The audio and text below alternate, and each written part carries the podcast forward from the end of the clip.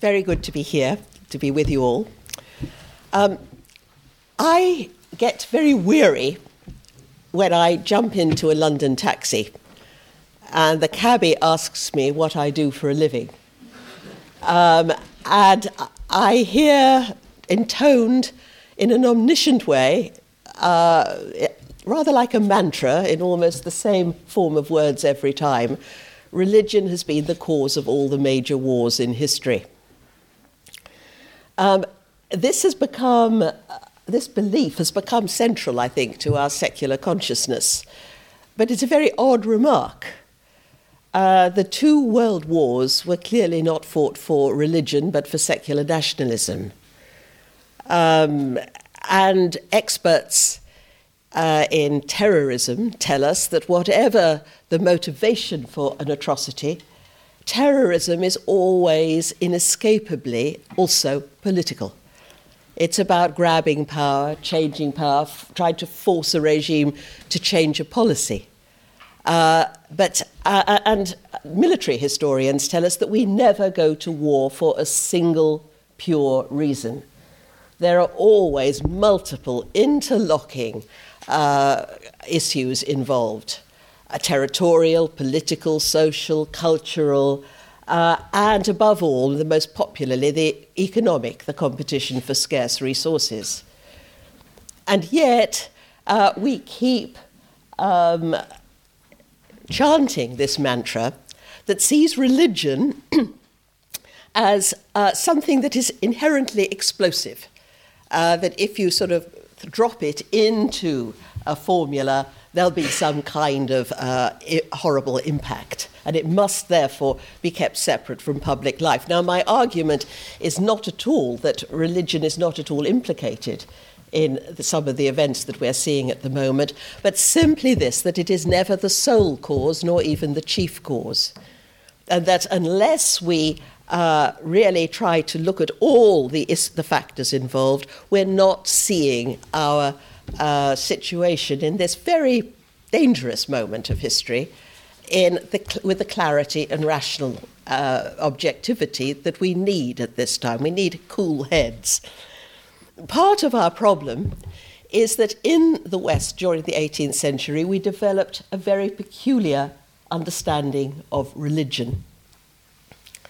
Uh, re- we see, tend to see religion these days as something that is separate from other human activities, that is often associated with a supernatural God and has a clear uh, set of beliefs and uh, uh, practices. Um, but no other culture has anything like this uh, and it would have seemed very odd indeed to most Europeans before about, about 1700. Um, words in other languages that we routinely translate as religion, such as din in Arabic or dharma in Sanskrit, invariably have a larger frame of reference, a more inclusive frame of reference, mean it stands for an entire way of life. Uh, the Oxford Classical Dictionary says quite firmly that there's no word in either Greek or Latin that corresponds to the English religion or religious. Uh, religio, uh, which, which, the source of our, of our English word, uh, meant an obligation, something that was absolutely incumbent on you to perform. But that could be a business duty obligation or a family duty, as well as a duty to the gods. Uh, later on, in the Middle Ages, when people talked about religion or religio, they meant monasticism and a monk. Uh, and this term, religio, distinguished the monk who lived in a cloister um, from the uh, secular priest who lived in the saeculum, the world. So, um, why do we do this? So, before the modern period, religion it not, wasn't an activity that was separate, it simply permeated all activities. Uh, uh, why do we do this? Because we human beings uh, need meaning in our lives. Where dogs, as far as we know, don't spend a great deal of time agonizing about the canine condition or the plight of dogs in other parts of the world, we do. Um, and it, we, we, we become, we've got these forward thinking brains, uh, analytical brains, and we become very depressed. We can fall very easily into despair if we can't find some value, ultimate value in what we're doing. And uh, the various religious exercises uh, that, w- that were performed. Um, were a, me- a way, like art, I see religion basically as an art form that helps us to find meaning in the tragic conditions in which we frequently find ourselves. Um, so, try, before 1700, therefore, at trying to take religion out of politics uh, would have been like trying to take the gin out of a cocktail. The two were so thoroughly permeated uh, that they, they were inseparable. And um, historians will tell us that before 1700, it was conceptually impossible for people to separate the two. It's hard for us to, to see this. Uh, because uh, we are, our secular consciousness is, is so attuned to seeing religion as separate. And there's many advantages. This is not a plea for a theocracy.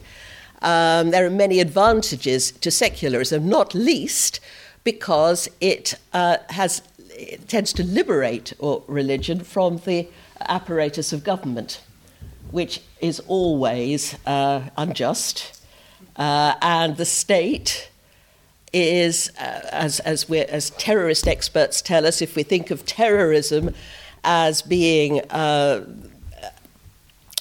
who, who, the killing of innocent civilians, uh, terrorism apparently is as difficult to define as religion, um, then the state has always been the biggest killer of civilians and remains so to the present time. Um, now, if we can persist in seeing religion in this way as the cause of all the major wars of history and fastening onto this, uh, then we're going to miss some important aspects of what's going on. Uh, let's just look at briefly at two very recent events. First of all, Paris uh, in January this year.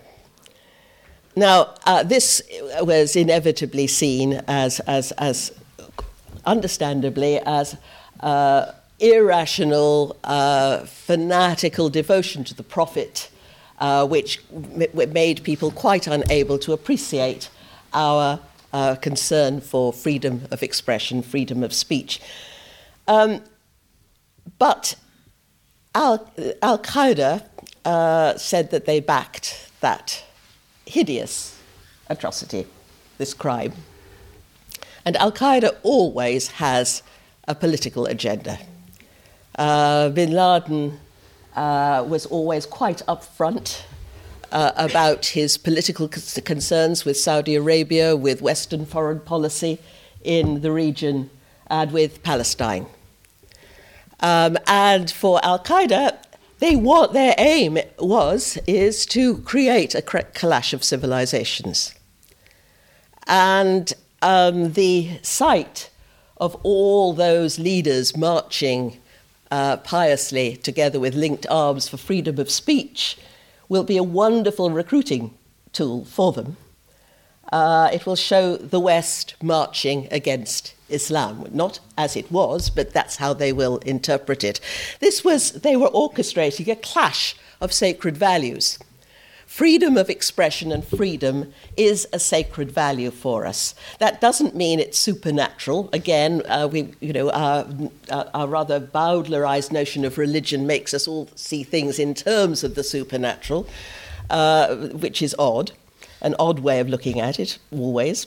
Um, so, um, so, but some, something that is sacred to us is something that is so inviolable so central to our identity and way of life that it's absolutely non negotiable.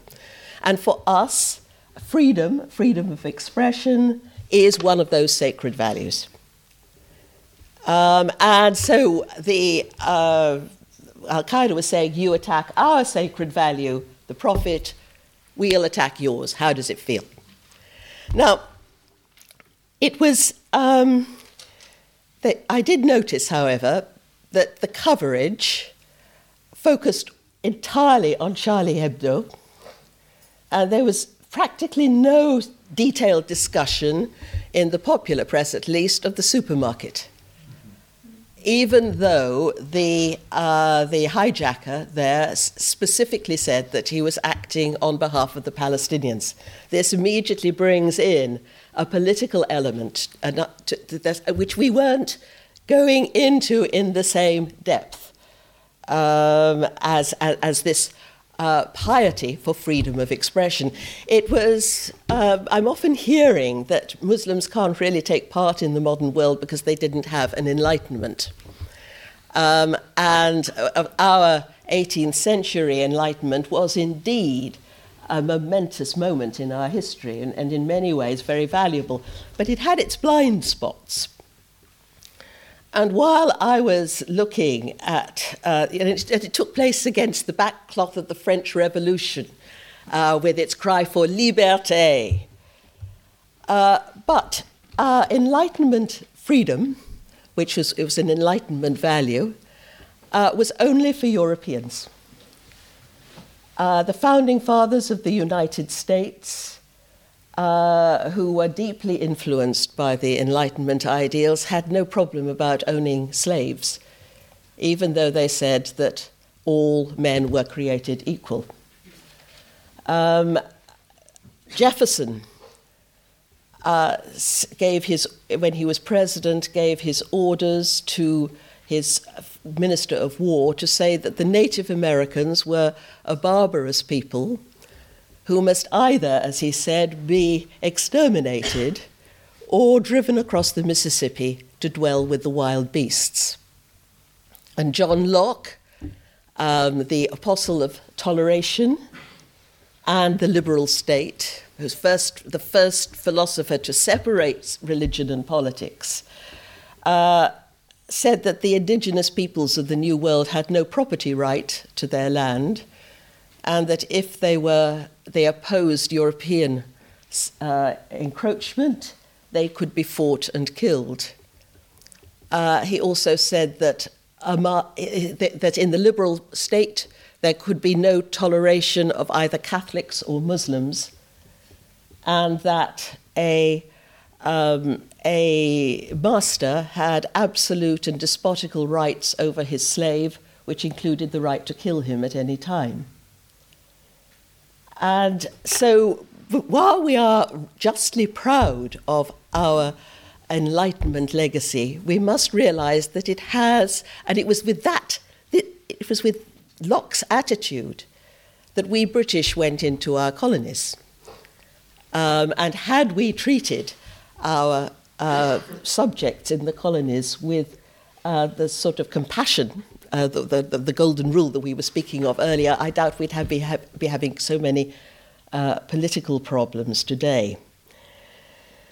So, um,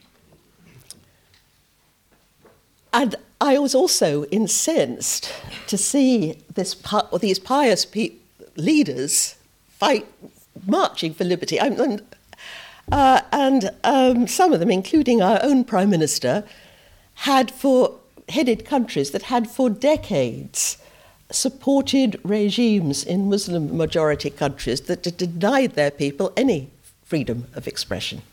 And this was not lost at all in, uh, the, uh, in the Middle East. I, I was speaking in Jordan shortly after all this. And this was precisely what, what people were saying, that we have a sort of a double standard. Let's just have a quick look at ISIS again, uh, you know, uh, in America, uh, we, we, there, there, there are, the, the, rhetoric is now, I think, worse than it was after, immediately after 9 11. Um, and um, people are saying, well, with ISIS, you see the true face of Islam.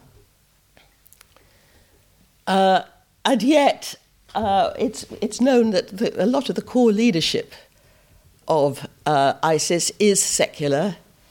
Uh, it was born from the uh, insurgency that developed uh, as a result of the British and American led occupation of Iraq.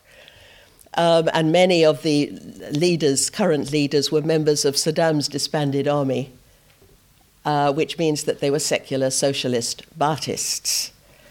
Uh, the French uh, um, hostage who was released after um, 10 months being held by IS, said that the discourse of his captors was remarkably secular, and that when the hostages actually asked for a copy of the Quran, nobody had one handy. And uh, an editor in, uh, for, for a, a journalist for Foreign Policy magazine held discussions in Jordan with uh, 15 IS supporters, and he said they never once raised the topic of religion, and that not one of them got up for the call to prayer. Um, now, in Jordan, you can't miss the call to prayer. It's absolutely, in Amman, it's absolutely deafening. Um, but they were able to talk solidly right the way through it. Now, certainly, uh, religious uh, enthusiasm is bound up with all this. Uh, but again, we need to look at uh, th- th- that cocktail again, the, the, the, the, mixture with what we would call the secular, if we want to see the, the, the whole uh, the, whole, the whole picture clearly. And if you look back in history too, you see the same cocktail. The Crusades is something that everybody always raises their heads about, and certainly religious passions were involved. A lot of them very odd religious passions, but I've just come from the World Parliament of Religions, and believe me, there is a lot of really dotty ideas going around today, uh, extraordinarily. Uh, and, and, a lot of those were certainly current at the time of the Crusades. Uh, but when Pope Urban II called the First Crusade in 1095, uh, he had a, also a very uh, coldly political aim, which was to, ex- number one, to extend the power of the papacy into the Eastern world uh, especially the Orthodox, Eastern Orthodox world, which had uh, uh, not so long before rejected the, the supremacy of the Pope. Also, he was declaring himself, the Pope, to be the, the, political leader of Christendom as well as the religious head, if you could separate the two. Uh, it was the prerogative of the kings to summon a war, and he was preempting them, calling this massive offensive to the Middle East. Um, and it, it, it, remarkably, uh, by the end of the crusading period, uh, for it, it was far more important what political impact a crusade had for le- one of the leaders at home in Europe than what actually happened in the Holy Land. As, as, as, as time went by, uh, the, uh, the uh, Crusades became far more, as we would say, politically and secularly driven. What interests me about the Crusades is the response of the Muslims. Now, I'm always being told that uh, uh, jihad is in a Muslim's blood. You know, they just hear, hear that call, and out there they are, swords uh, at the ready. Um, now, so after the first Crusaders in 1099 descended upon Jerusalem, the third holiest city in the Muslim world, and in two days slaughtered the uh, uh, Jewish and Muslim inhabitants of the city. Uh, the chroniclers tell us that 30,000 people were killed in two days. Now, you always have to be skeptical about numbers in ancient documents, but it is true that five months later, when one of the chroniclers, Fulcher of Chartres, who was, I think, resident in Antioch, came to spend Christmas in Jerusalem, as he approached the city, the stench of rotting bodies was, uh, took his breath away. There were so many bodies that the, crusade, the, the crusaders in the place had not had time to bury them. In two days, the crusaders had turned this thriving uh, cosmopolitan city into a stinking charnel house. Now, the Arab chroniclers, contemporary chroniclers, were absolutely horrified by the Crusades. They'd fought all the great powers of the, at the time for, of the region for, uh, for centuries, but always within uh, clearly defined limits, what we'd call the Hague Conventions. Uh, but with the Crusaders, they, they were horrified that the, the, the, the gloves were off. Uh, and uh, they said they, they killed everybody they saw holy men, children, women, old, the elderly, quite against the canons of the, of, of, of the, of the region. And then um,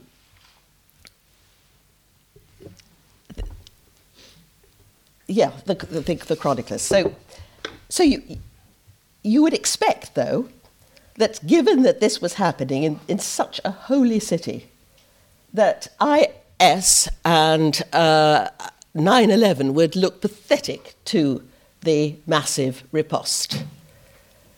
Uh, not a bit of it. Um, for the Crusaders established five colonies in the region. Uh, they were our first uh, Western colonies.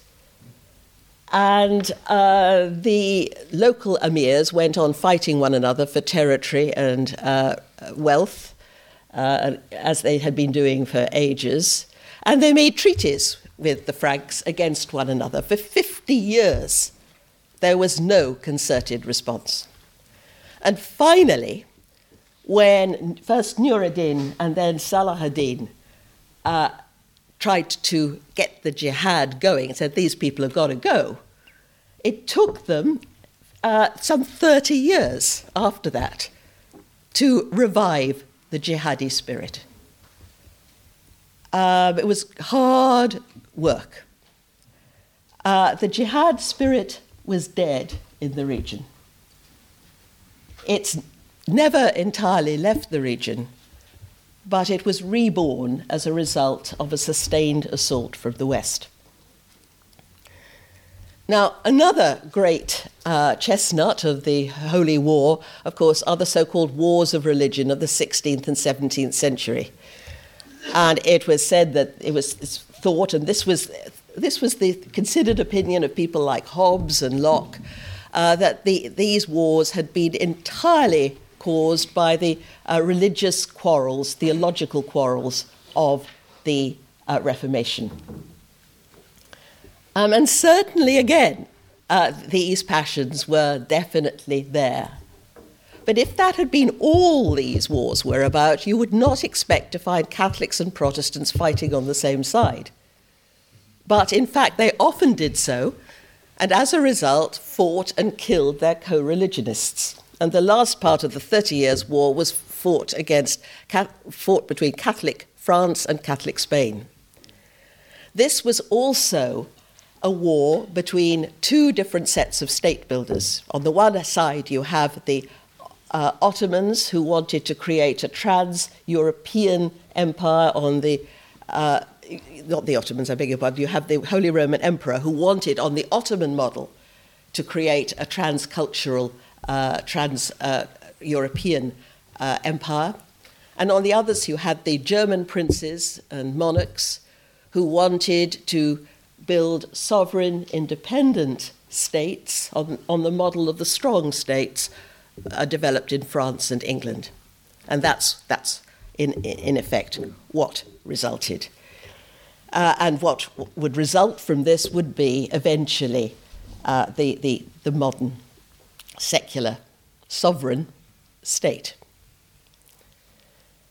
Now, the first secular state in Europe was, of course, France. We come back to France again after the French Revolution.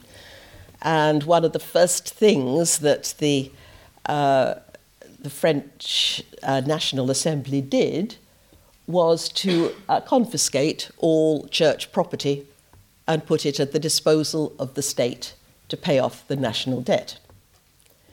It, so secularism begins with an act of despoliation. Now, uh, it's worth just mentioning as a sideline, many of the secularizing reformers in the Middle East after the, uh, after the, the, the, the, colonists left uh, took a leaf out of the books of the French and also took away uh, stipends from the clergy, impoverished them, humiliated them, in, tried to sideline them in the same way. Um, so it was an act of aggression. Now, um, what is interesting is that no sooner had the French got rid of the Catholic Church, as they thought, than they invented another religion, the nation. Uh, in the same year as the reign of, the reign of terror, in which the French revolutionaries uh, publicly beheaded some 17,000 men, women, and children. Uh, again, uh, it rather dwarfs the beheading, hideous beheading we're seeing with ISIS. Um, in the same year, they also had a series of extraordinary festivals. Uh, it was uh, the, this phenomenon became known as festomania.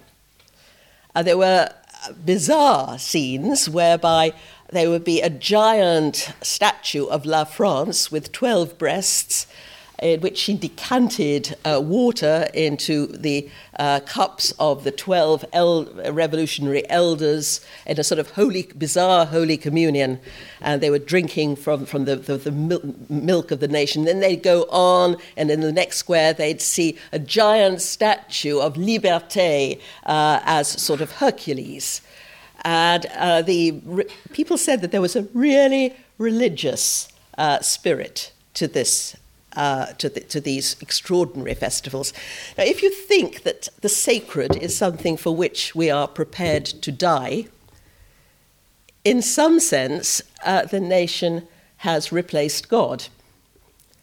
Because it's no longer now respectable to die for your religion, but it's admirable to die for your country.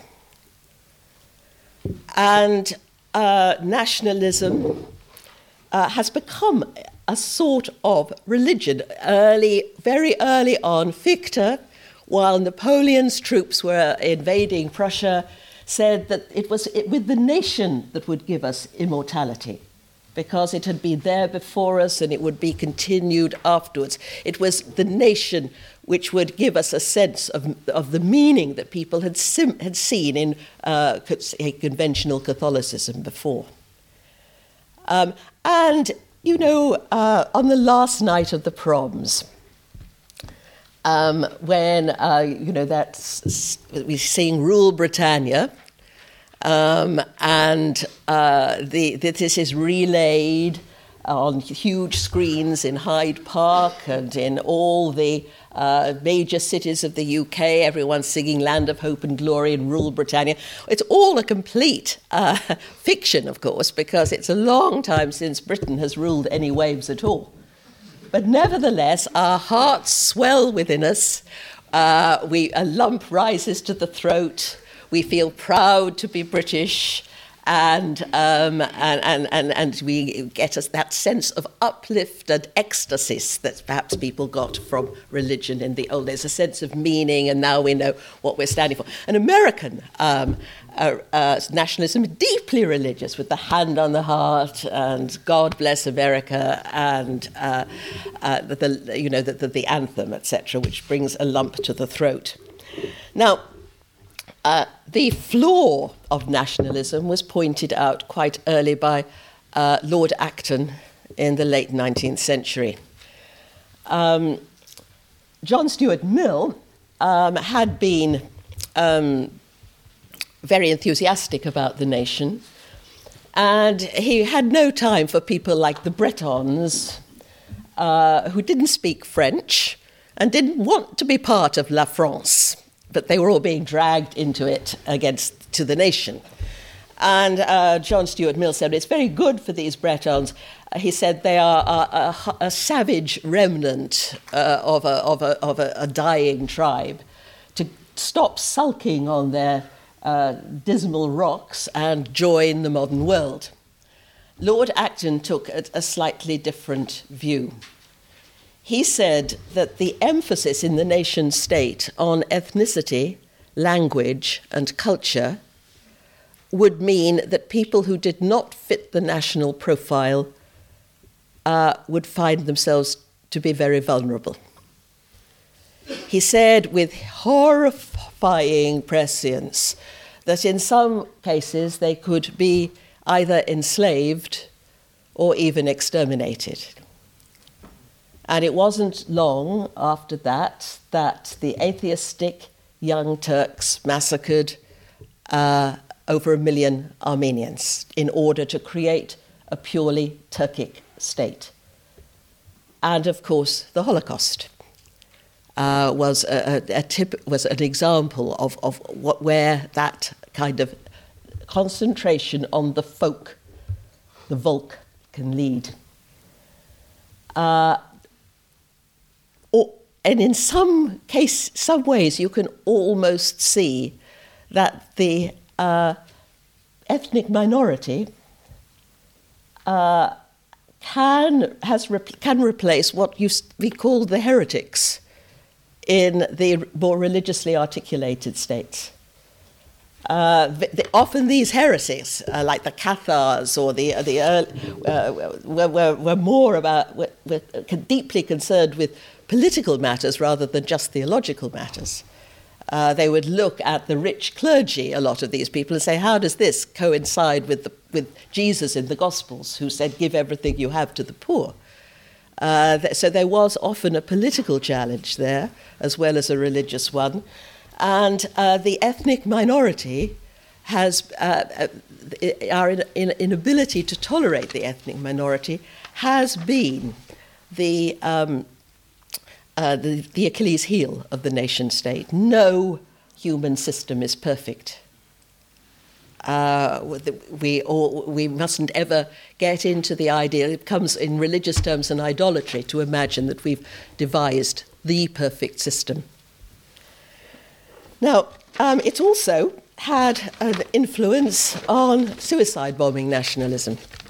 Robert Pape of the University of Chicago, as many of you will know, uh, did a survey of all suicide attacks that had occurred since uh, 1980 and between 1980 and 2004, and concluded that uh, really Islamic fundamentalism, or indeed any religion, he said, had anything much to do with it.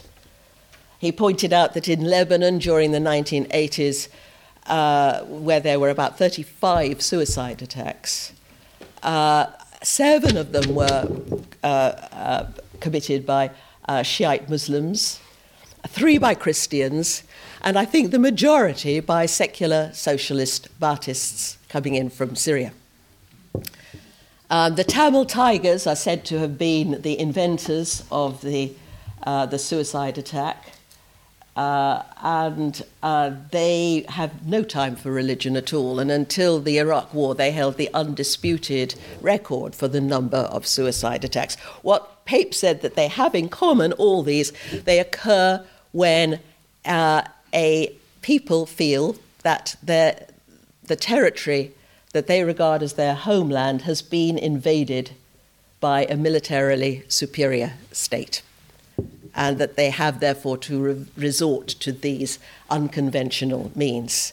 It's a sense of the integrity of the state. And if you listen to the Hamas videos, um, they, they elide very easily. It's that cocktail that I was talking about earlier, as you elide between uh, secular nationalism, devotion to Allah, etc. One will start. One starts off saying, "Today he's going to meet the Lord of the world."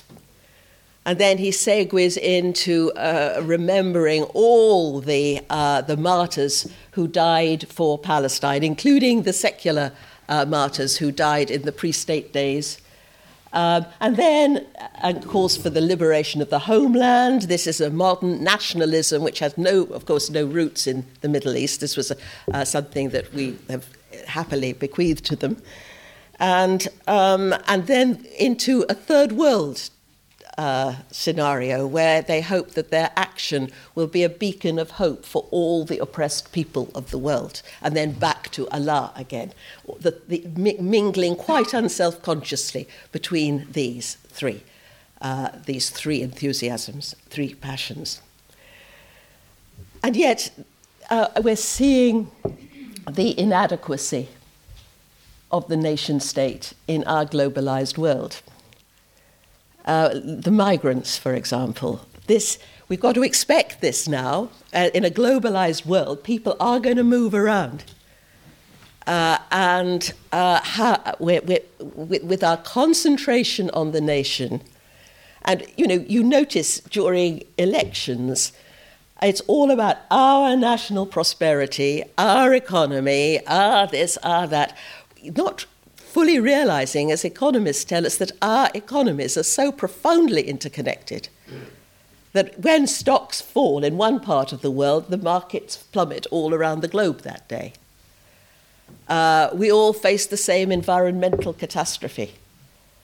Uh, we, what happens in Afghanistan today can have repercussions here tomorrow.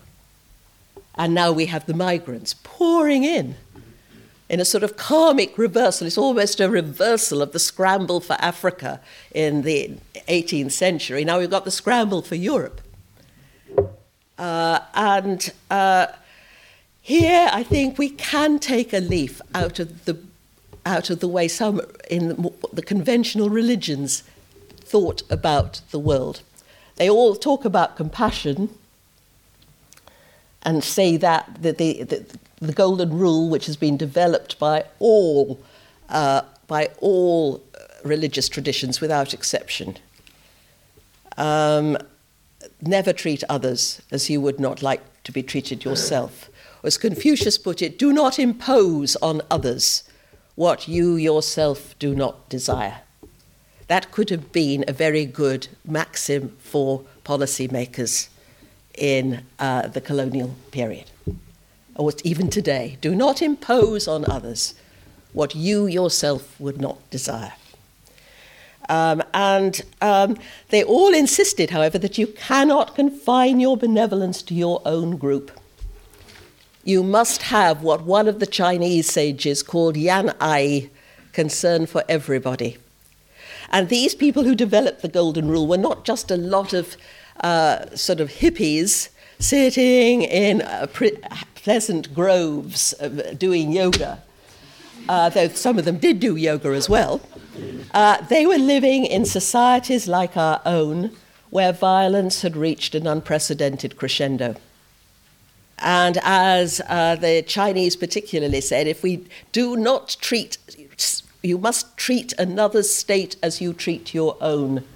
If the lords of the world uh, treated, observed Jian Ai, they would not go to war because you would not like to see your own state invaded. Um, you had uh, love the stranger, says Leviticus. That word love needs decoding. Uh, we've devalued the world so much, the word so much. You know, I'd love a gin and tonic. You know, uh, would, didn't you love that movie? Or it's all connected with sort of emotion and sort of sentiment. Uh, but uh, in the ancient Near East, the, the, in, in when Leviticus said, Love the stranger, Leviticus is a legal text, it has no time for sentiment. Uh, it was uh, the word hesed, loyalty, uh, translated love, uh, was a, legal term used in the ancient Near East in international treaties, where two kings would promise to love each other. Former enemies, they would now love each other. That didn't mean they fell, fell into one another's arms, but that they would look out for one another practically, give one another practical support, even if this went against our own short term interests and be there as an ally for them in time of trouble. That is the kind of, uh, Jesus extended that, said, Love your enemies. And that is the kind of love we now have to give our enemies today. Breaking out of this uh, solid.